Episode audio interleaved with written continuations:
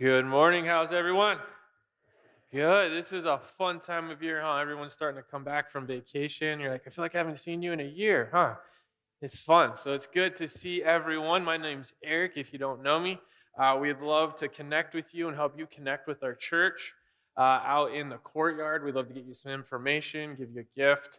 Uh, so just be aware of that if we can help connect you to our church family. Uh, just quick, uh, write it down, keep it on your calendar.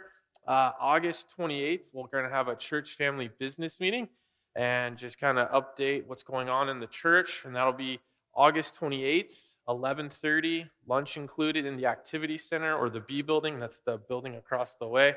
Um, the documents and agenda will be uh, available to the church family starting the 10th. You could get it in the church office or it'll be in the lobby.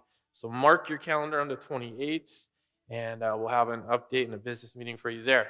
Uh, this morning, I believe we have guests with us in here. Uh, we have Stephen Maori and we have Isaiah over here. Here we go. So let's give them a great welcome. Yes, yes. Pastor Stephen here standing and Pastor Isaiah, they are with uh, ICM.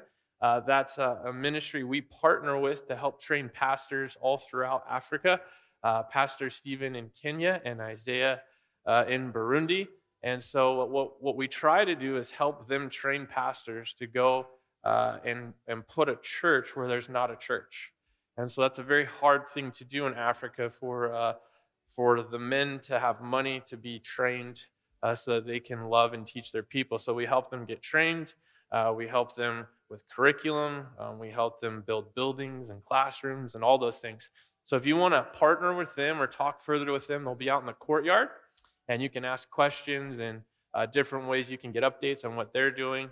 And so uh, we're excited. And if you haven't caught this at LVC, we really believe in, in you know, that we are to reach the nations, but it's through the church. Um, that you see churches planting churches in the New Testament, and it's God's plan uh, to save his people through the church, the preaching of his word, uh, the preaching of the cross through his word uh, through the church. And so that's that's one of the reasons I love working with those guys is they're pastors trying to help raise future pastors to plant churches. So all that fun stuff. Uh, I'm going to pray, and then uh, we'll hop into Isaiah chapter 53. Dear Jesus, we thank you uh, for this morning. We have a beautiful text uh, that I just I can tell cannot do it justice. That is is so beautiful, and it's my deep prayer that uh, these words would just be words we, we read often. I think they're often forgotten or easily forgotten or neglected, however you want to say that. And so it's my prayer that this would just maybe be a, a day in our lives where we write down Isaiah 53 and, and we're reminded to revisit it over and over and over and over again because it sets things so clearly. And so it's my deep prayer uh, that Isaiah 53 would be imprinted on our hearts uh, in a way that lasts forever. And it's my prayer that your words would speak and not mine. Uh, in Jesus' name we pray. Amen. Yeah, so this is um, for all of you people who care about nerdy details. Here's some nerdy details for you, okay? And it doesn't mean you get to check out if you don't care. Otherwise, you'll miss some fun stuff. You guys can laugh. You're going to have to loosen up, okay? Heavy text this morning, all right? So we need some comedic laugh here and there. I'm not funny, but it helps when you guys laugh, okay? So, what we've tried to do is our goal here is to start the book of Matthew September 11th. And what I've tried to do is met with the pastors and talked is to lay a background of all the things you need to read Matthew and for Matthew to make sense. Matthew is one of the harder gospels to understand with uh, a lot of the parables and some of the language and the Jewish thinking. So that's partly why we did 1 Samuel first, to understand the idea of king the story of King Saul, King David, that background, then this is what we're going to call like a transition series where we're looking at the promised king. Uh, who does the Old Testament speak of the king that will come? So that way, when you get to Matthew, some of these themes and, and these uh, storyline is coming out makes more sense. And so the Bible will make more sense if you catch what we're trying to strategically do with you and for you. You with me?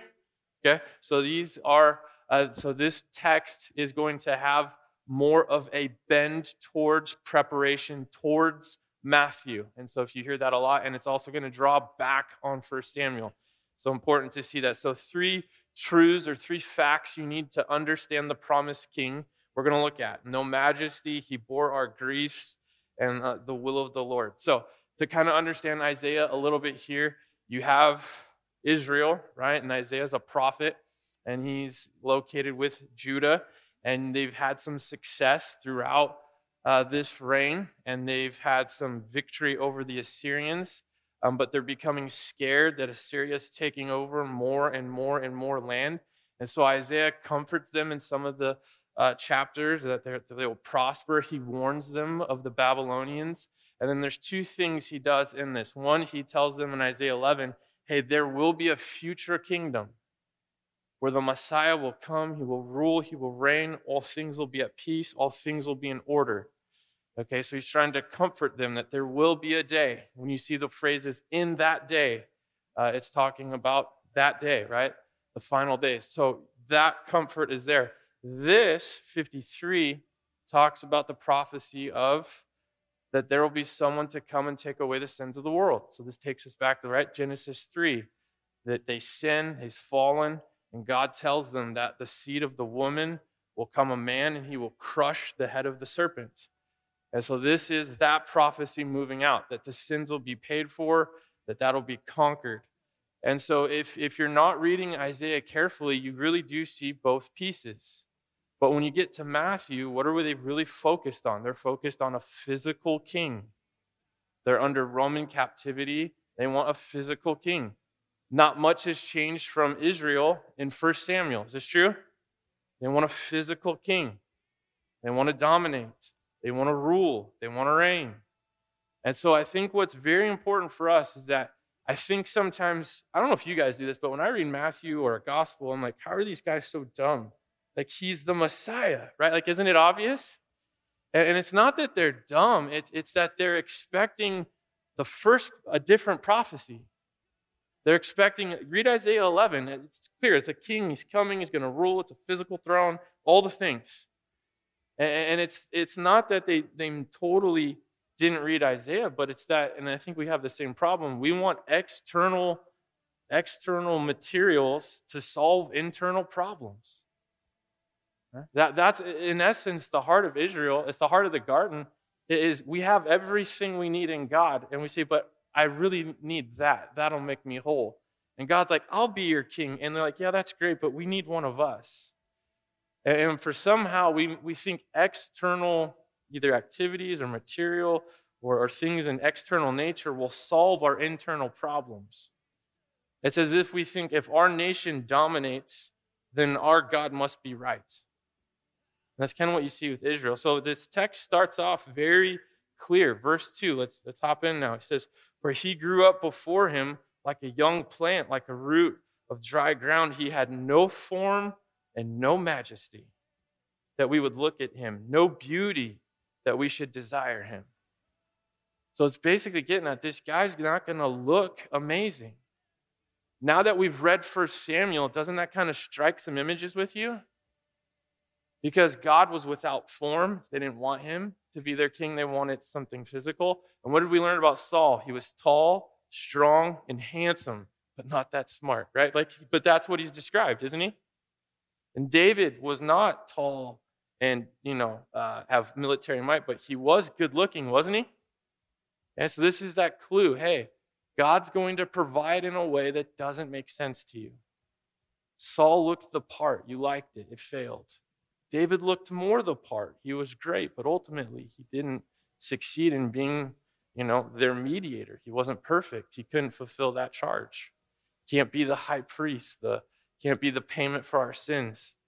So when you look at that, there's always you see God all throughout the Old Testament. Doesn't he use um, ordinary means in extraordinary ways? This is part of the way the Lord works. And so if you're missing that, you see Jesus born in a manger. You're like, how is this the Messiah? Doesn't that make sense? Yeah, but this is part of Israel over and over again. If it doesn't have an external beauty or majesty, they somehow don't think God can use it. Like it doesn't fit their formula for the way God works. But all from the beginning, God's using people. Look at Jericho. Look at all the all of the miracles, Old Testament, he does it through weird ways, marching around cities, banging pots and pans, guys drinking water with their left hand versus their right hand, drinking it like a dog versus, right? Weird things, true? And God is, from the beginning, he's made it clear that he's doing the work and not us. So this tells us, hey, the Savior, he's going to come. He's not going to look the way you would think he would look. And he's not going to be anything that makes you go, wow, and so if you were to think through that ourselves, is what would it take for us to, to, to feel like, wow, that guy's to save me? Because you have a look, don't you? I know when I get up, you guys are like, I'm not too sure about that, right? And then we start going through the Bible and you're like, oh, okay, right? But everyone kind of has a look. And you're saying that Jesus isn't to pass the eyeball test. And I think if, if we really think through it, you know, we have a version of Jesus that he doesn't live up to all the time, don't we? There's a version of Jesus where, like, man, I wish Jesus was more, you know, fill in your blank. I mean, if we're being really honest, he was a little bit more like a genie. Came out of a nice little bottle. Those of you old enough to know that movie, right? So comes out and he grants us our wishes. It's like, man, I'd really like that. Or maybe he looked more like a butler, a chauffeur, you know, think of all the things people have said over the years. I would believe in Jesus if. That if tends to be something like if there wasn't evil in the world. You know, maybe if there was more of a social justice bend, if there weren't uh, pain in their life, if there wasn't suffering.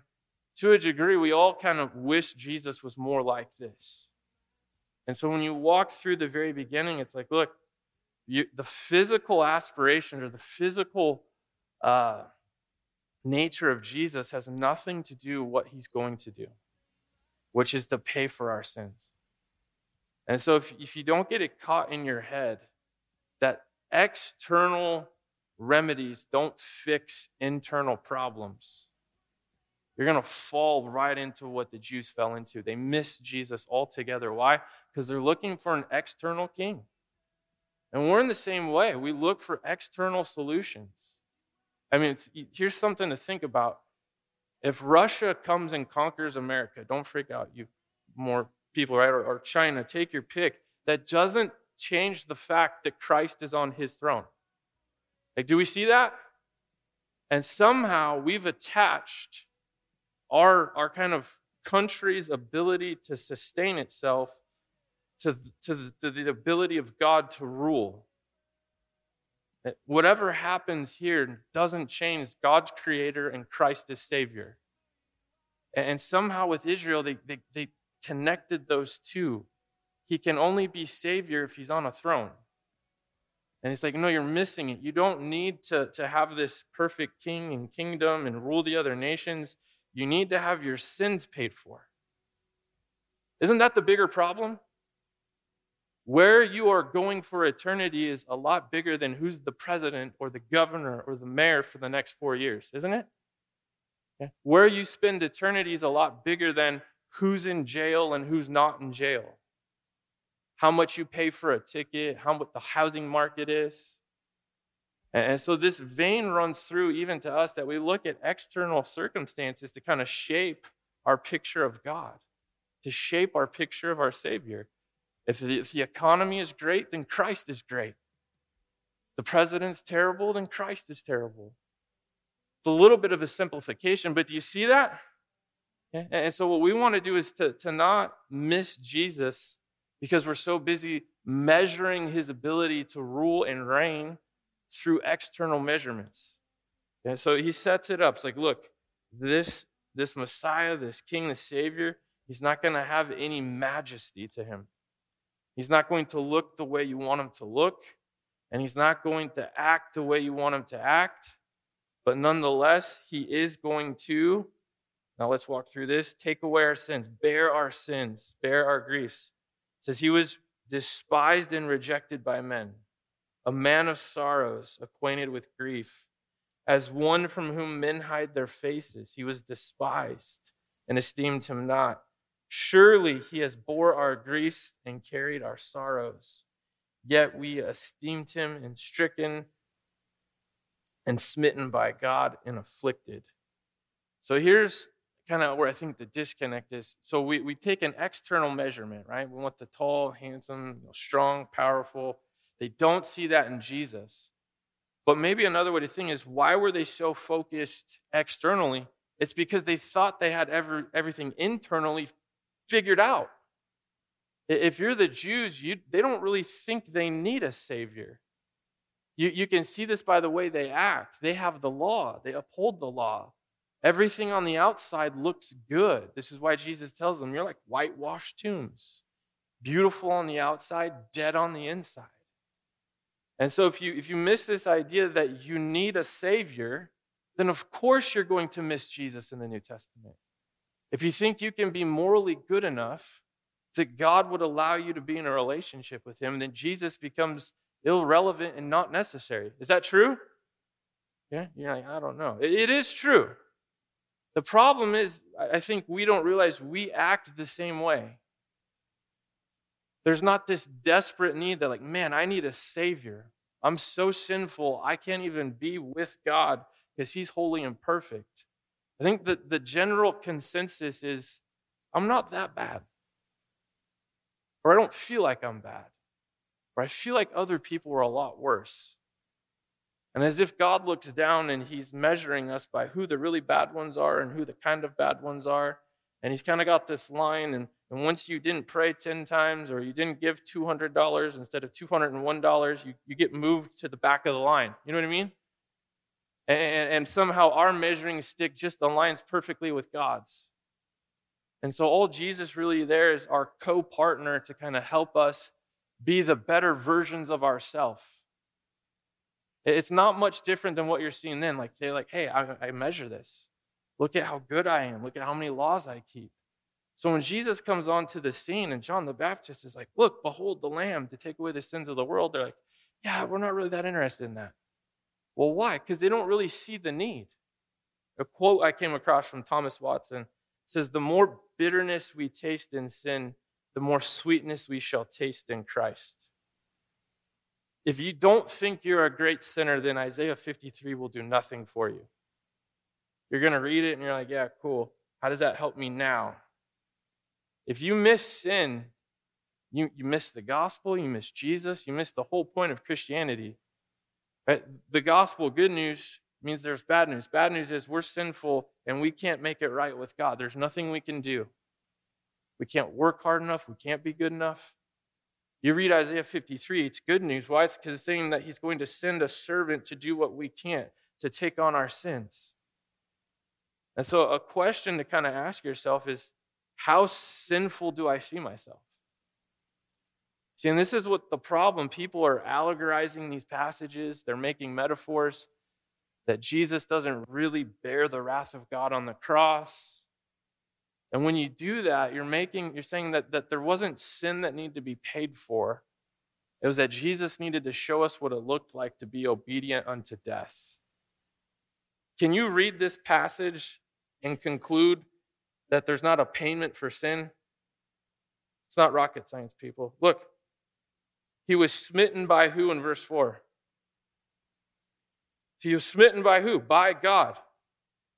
God punishes him. Am I making that up? No. Five, pierced for whose transgressions? Our transgressions. Crushed for our iniquities. Do you see a payment? Do you see a penalty? Okay. If you're, if you're struggling to, to carry the weight of this, put your name in that place. And imagine if you were smitten by God, if you were pierced, if you were crushed, if you were chastised by the God Almighty Himself. It's not a fun passage to read when you read yourself through it, is it? See, the point is that's supposed to be us. But we're not good enough to make that payment. We can't. But Christ can because he was perfect. And so when it comes to paid for our sin, the more we diminish our sinfulness, the more it's like I could have done what he did.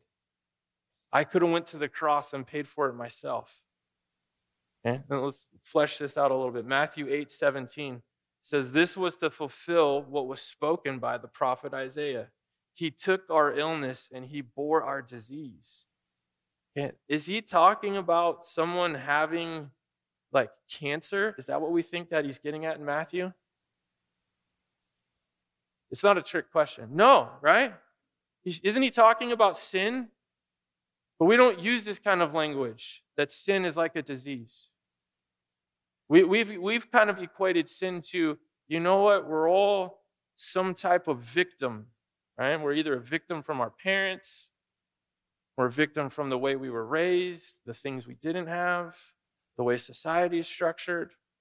And all we really need is to have opportunity to overcome the oppression or the circumstances that have caused us grief, pain, or to act in a bad way.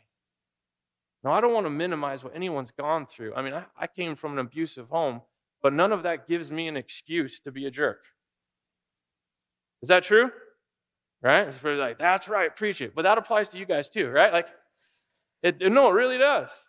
But that's what we kind of we excuse our sin eh, based on our circumstances. When we do that, it's like, well, I'm really not that bad. Look at how I was raised. Look at what I was taught. Look at the environment I was in. Well, if we're not that bad, then what Jesus did isn't that great. Do you see the correlation? You see the correlation. You have to. Because this is the problem in Matthew. They don't really think they need a Savior. Saved from what? The law. They abide, they, they, they meet the commandments, they meet the demands. But what this is saying, he's like, no, your sin, my sin, he's going to take it, he's going to bear it, and he's not going to just take nails in the hand, physical. He's going to be afflicted by God. His anger, his wrath is going to be poured out on his son. And he's saying that he knew no sin. And why? Look at verse 5 that brought peace. We're a hostile enemy towards God unless our sin's paid for. We don't think of ourselves as enemies of God, do we? Read Ephesians. It's either a child of wrath or a child of God. Either as child, you're at war with him. Another quote I came across it says, As long as anyone believes he can provide for his own atonement, he won't understand his need for the Savior and won't therefore search the scriptures. Okay, here's kind of maybe an analogy I could give you guys. Did you guys ever notice you were the perfect parent until you had kids? Did you ever notice that? Right? You'd see other people like restaurants with their kids. You're like, oh my gosh, I'll never let my kids do that, right? And then you have kids and you're like, run around. I don't care. I just want to eat. I don't care who you bother. I don't care what you break. I just want to get to my food. Right? Then you're there, all of a sudden you're different. But you're so much better. Right? The things you'd never do as a parent. Right? And then pigtails and blue eyes show up and you're like, take whatever you want. Right? Like you were really strong until, right, until you actually have kids. Well, if, if you think of it this way, if you're a Jew, you think you're perfect until you meet Jesus and telling me Jesus comes onto the scene and he's like, no, no, you guys got it all wrong. You can heal on the Sabbath. You're supposed to talk to the sinners. You go to Samaria. You go to the tax collector. You go to the prostitute and you offer them salvation. You're supposed to go to the nations. Jesus shows them, no, this is what it really looks like to be sinless. And all of a sudden, Jesus comes onto the scene and everything becomes crystal clear. I am nothing like Jesus. All of a sudden, you're, you're seeing how he acts, how he reacts, the majesty due to him as the Son of God that he takes not. And you see the way he lives, and it's like, oh, wow, we had no clue. If you miss the gap between Christ's perfection and our sinfulness, the work of the cross gets diminished and diminished and diminished. And it's as if we could fulfill Isaiah 53 Jesus really isn't a king, he's kind of a co author. We're, we're really good, but not perfect, and, and, and Jesus kind of fills in the gaps. Or you're dead in sin, bearing the wrath of God. And Jesus says, I will take your place and bear that wrath. See, we don't have the law currently. We don't, you know, look at that and say, look, I'm obeying the law. But we do kind of have these weird measurements that society tells us, right? Like the UBU comments, live your best life, whatever, whatever works best for you, works best for me, leave me alone. And it's kind of like this internal measurement that as long as you think you're good, you're good. How do you think that works if you're God? You just create a bunch of people, and if they think they get to go to heaven, they get to go to heaven.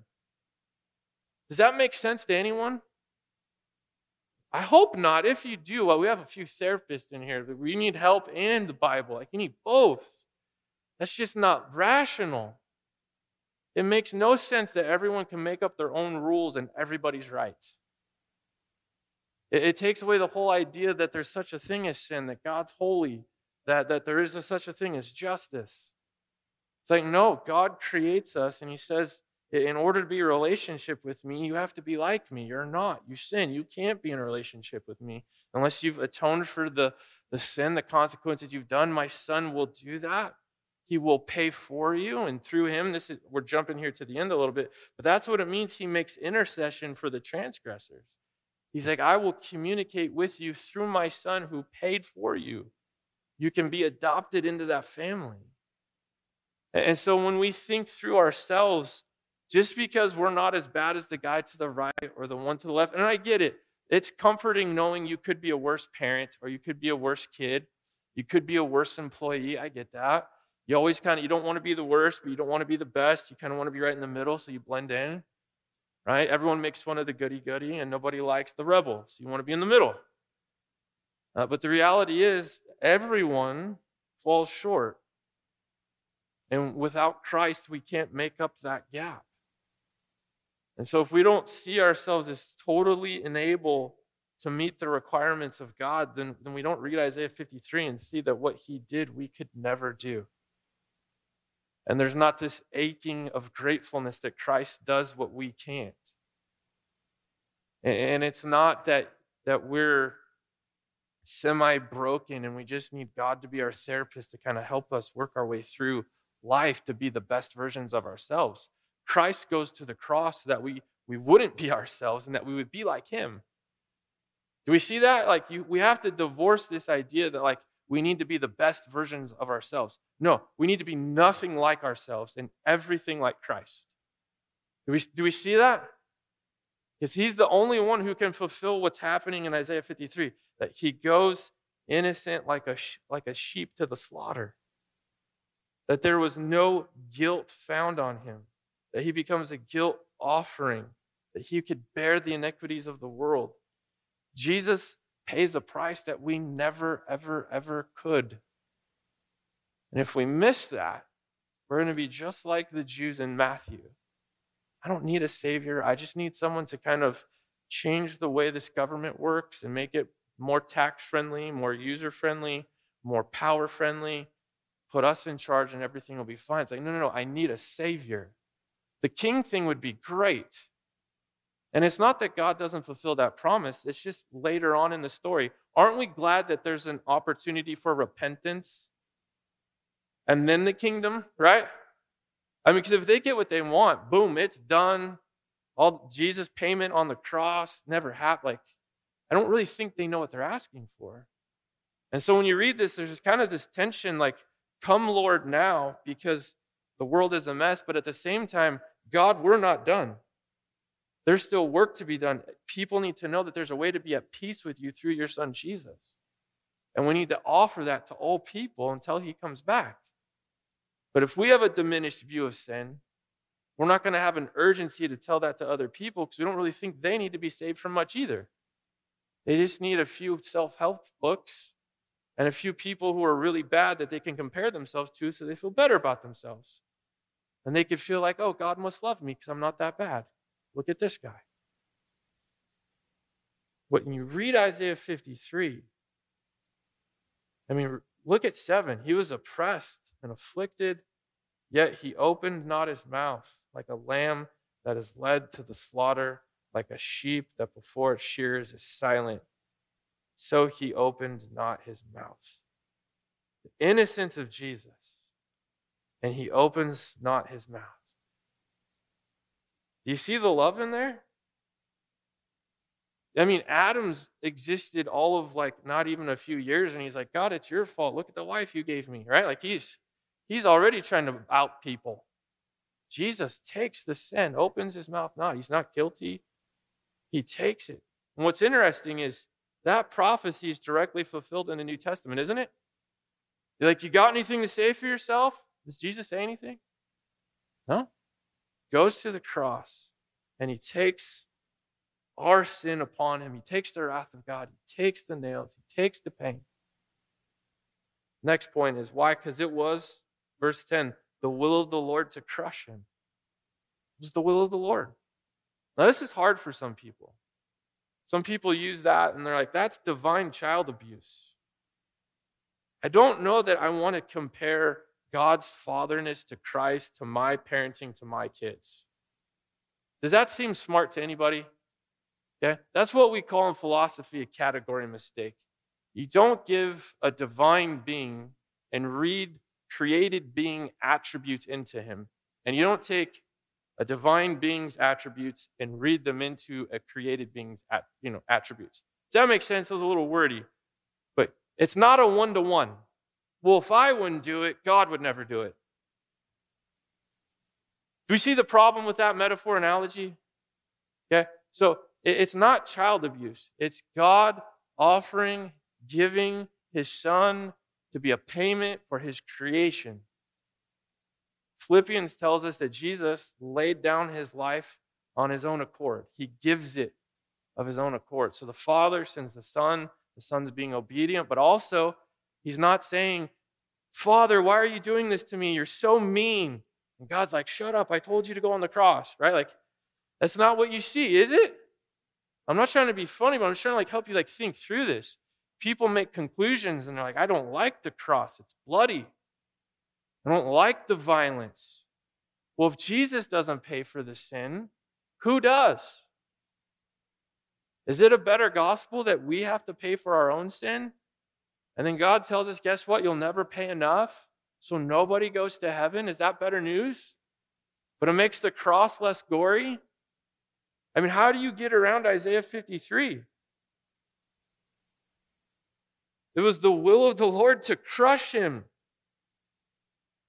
That's pretty straightforward, isn't it? Okay. But if you divorce Genesis 3:15, he says, "I will put enmity between you and the woman, and between your offspring and offspring. He shall bruise your head, and you shall bruise he shall bruise your head and shall bruise his heel." That's God's answer to sin after sin enters the world. He's like, "Look, you guys fell, but the seed of the woman will crush the head of the snake." Jesus does that. He doesn't sin in any way. He perfectly upholds everything that God asks him, becoming our representative, becoming, verse 12, our intercession, our intercessor, our high priest. Okay, keep working our way through this text. Uh, the rest of verse 10, it says, When his soul makes an offering for guilt. That sure sounds like a payment for sin, doesn't it? He shall see his offspring, he shall prolong his days. The will of the Lord shall prosper in his hand. Out of the anguish of his soul he shall be satisfied.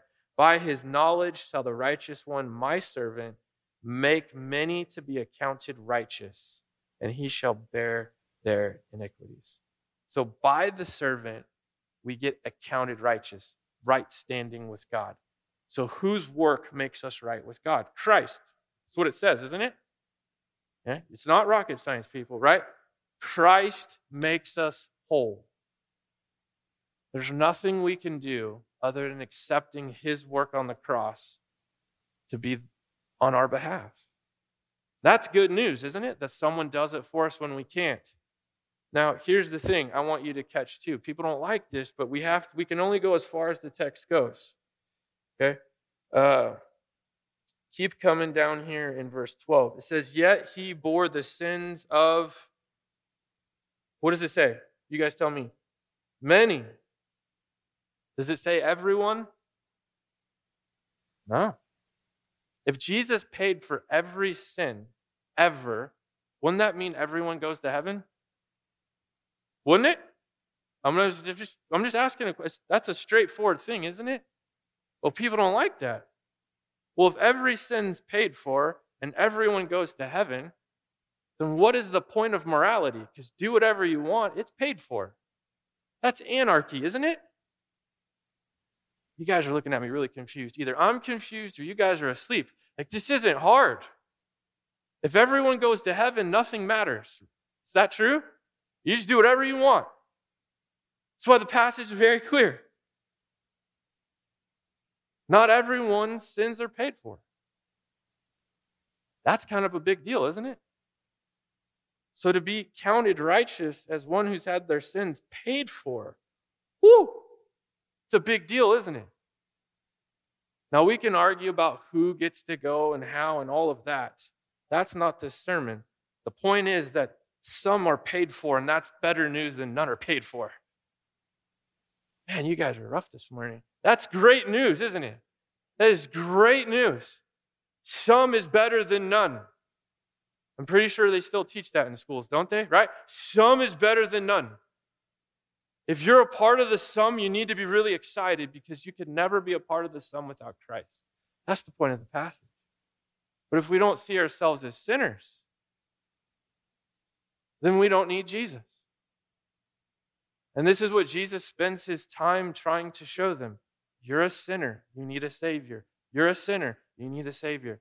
What's interesting in the Gospels, you know who the people who get it the best are the non religious people. They're like, I'm messed up and I need, I need help. And Jesus is like, Yeah, you need me. You need living water. The external things you're trying to use to turn you to fix your internal problems don't work. Money, power, dating, none of it works. Politics, you need Christ. And the ones who divorce themselves from this kind of religious superiority like, Yes, I need you. You'll love me. I can have you now. I'll take you. And it takes Jesus going to the cross. All of a sudden, you could see the, the disciples are on this trajectory, right? And they're always trying to get their sword, and they're telling Jesus he can't go to the cross. And all of a sudden, he goes to the cross and they run, they scatter. Well, then he's resurrected, and they're like, Oh, you are the king.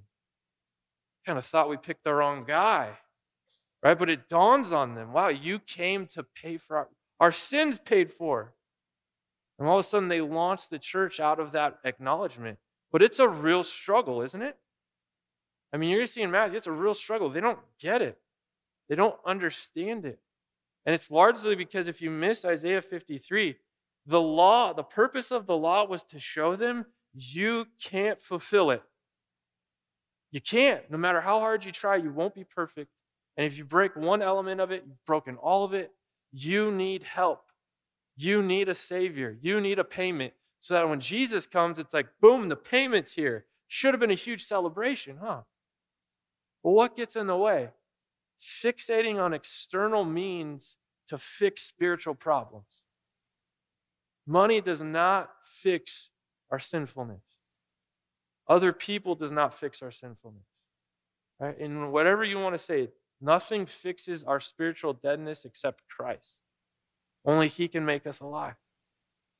And so if we miss that, we'll miss Jesus just the same way the Jews did in Matthew. And we don't want to do that, do we? Okay? So part of what our solution has to be is a commitment to read great texts like Isaiah 53 and realize He carried my sorrows, He bore my griefs, He took the wrath of God, He was crushed by the Lord so that I wouldn't have to be. And if that doesn't create a gratefulness inside of you, I don't know what will. But that has to be what drives us. The Christian life is, is living in response to Isaiah 53. You see that? It's a forever response to you paid for me. You bore the wrath of God.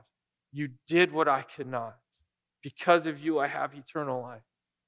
And so, if that means the world falls apart, you live in China, North Korea, South Korea, none of that matters if you know you're going to heaven. Is that true? Like, do you see? You have the biggest problem solved. Your sin is paid for. Everything you need, you have in Christ. See, but the problem we, we wrestle with is yeah, we, Christ is cool, but I, but I need all these other things. He's not enough. That's the problem in the garden, isn't it? God said no, and they're like, but wait, I want to do it. I feel like I should be able to do it. And that's all throughout the Old Testament.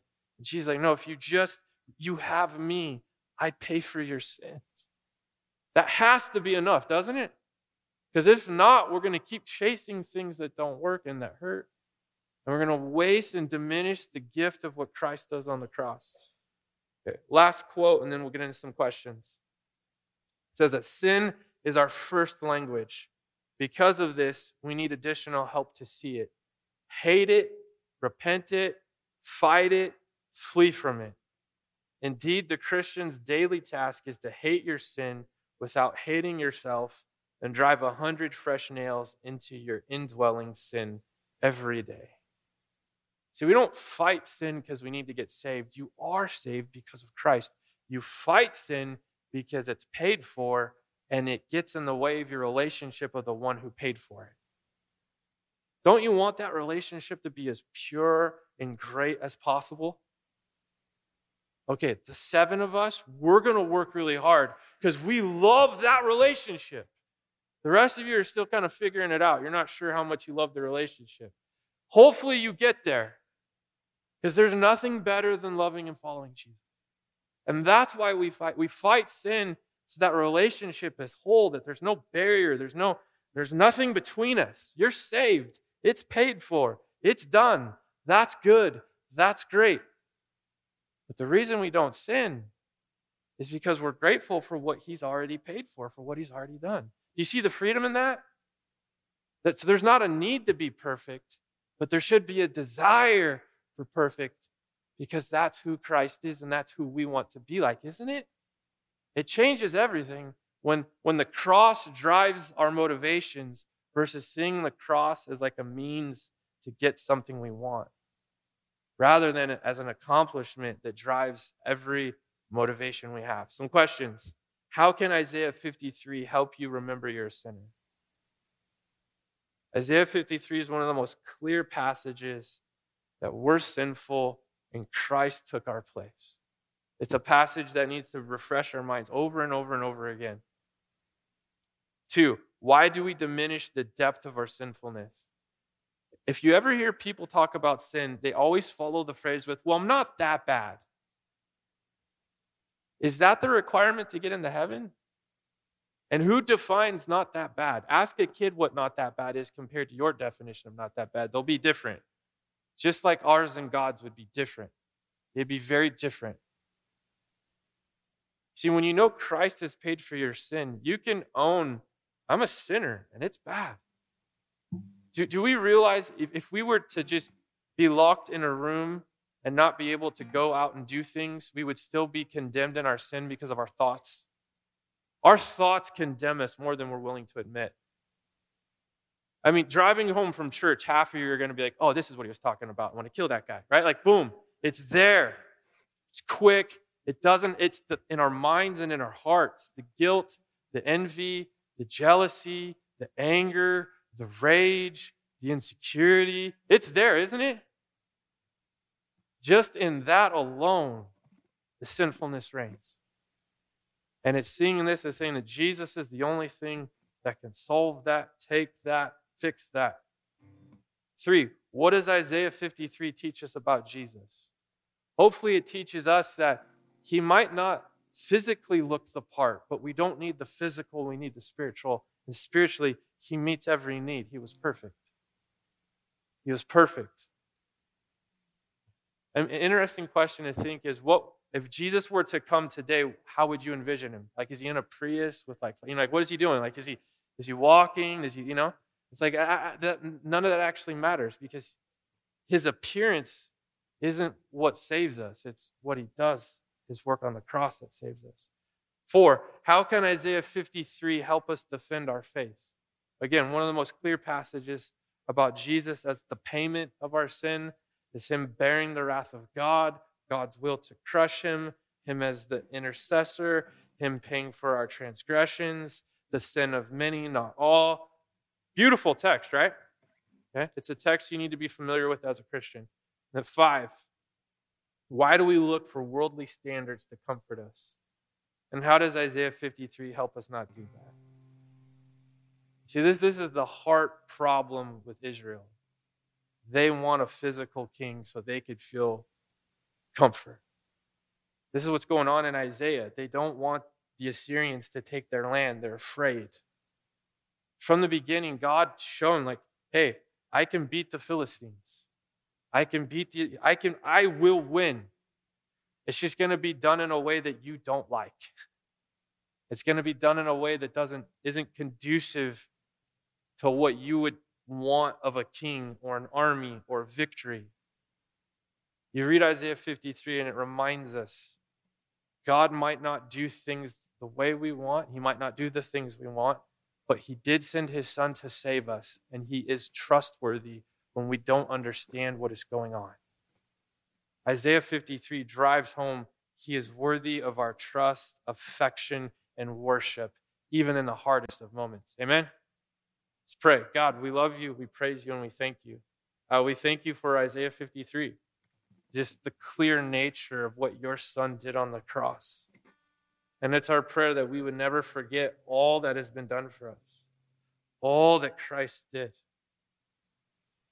And that we would come to this text in deep celebration, realizing that because of Christ, we do not have to bear your wrath. We don't have to be eternally separated from you because of him. And so it's our deep prayer that we would be forever grateful. In Jesus' name we pray. Amen. So, uh, great communion passage, right? As you think through uh, what are the sins that I've committed that Christ paid for. Uh, so at LBC, when we, we take communion two times a month, um, we don't believe it's an act of salvation. It doesn't save you. It is symbolic, um, but it is something that we take serious, that it's something for believers who believe Isaiah 53 that Jesus did pay for them in this way. He's their substitute, He is their payment for sin. He's the reason they go to heaven because of His work. And so we ask if you're not a Christian that you would just uh, not partake, but maybe focus on prayer, open a Bible in front of you, look at the words we're going to sing. Um, but part of what we're told in the New Testament is that when we gather, that we would remember Christ in this way. We would remember Isaiah 53. So, uh, as you think through that, just a couple things to remember. Open the bread first. Otherwise, uh, if you open the juice and then you try to get the bread, sometimes you spill it on yourselves, right? So, bread first, then juice, and it is gluten free if you were wondering or have an allergy. So, it's important things, right? Uh, as it comes to communion, a good thing to think through is what particulars, like to think through the sin, what sin do I commit? What are sins that, that, like, in my mind, you know, sins of my mind, sins of my heart that nobody knows about? And confess those to the Lord. Make the connection that those sins are a part of what, why Christ took the wrath of God for you. Yeah, communion should always kind of have this trajectory of, of, of mourning and almost crying because you see your sinfulness and that you fall short and you don't meet God's standard and that there's no way you could be with him. And that's the mourning. And then it moves to celebration that, that your sin is paid for. You are loved, you are his, and you will be with him forever. So you move from mourning to celebrating. Uh, and in this time, when after I pray, you're going to be able to take it on your own. And then after a while, uh, Matt will lead us in some worship, some celebration, really, that Jesus did pay for our sin.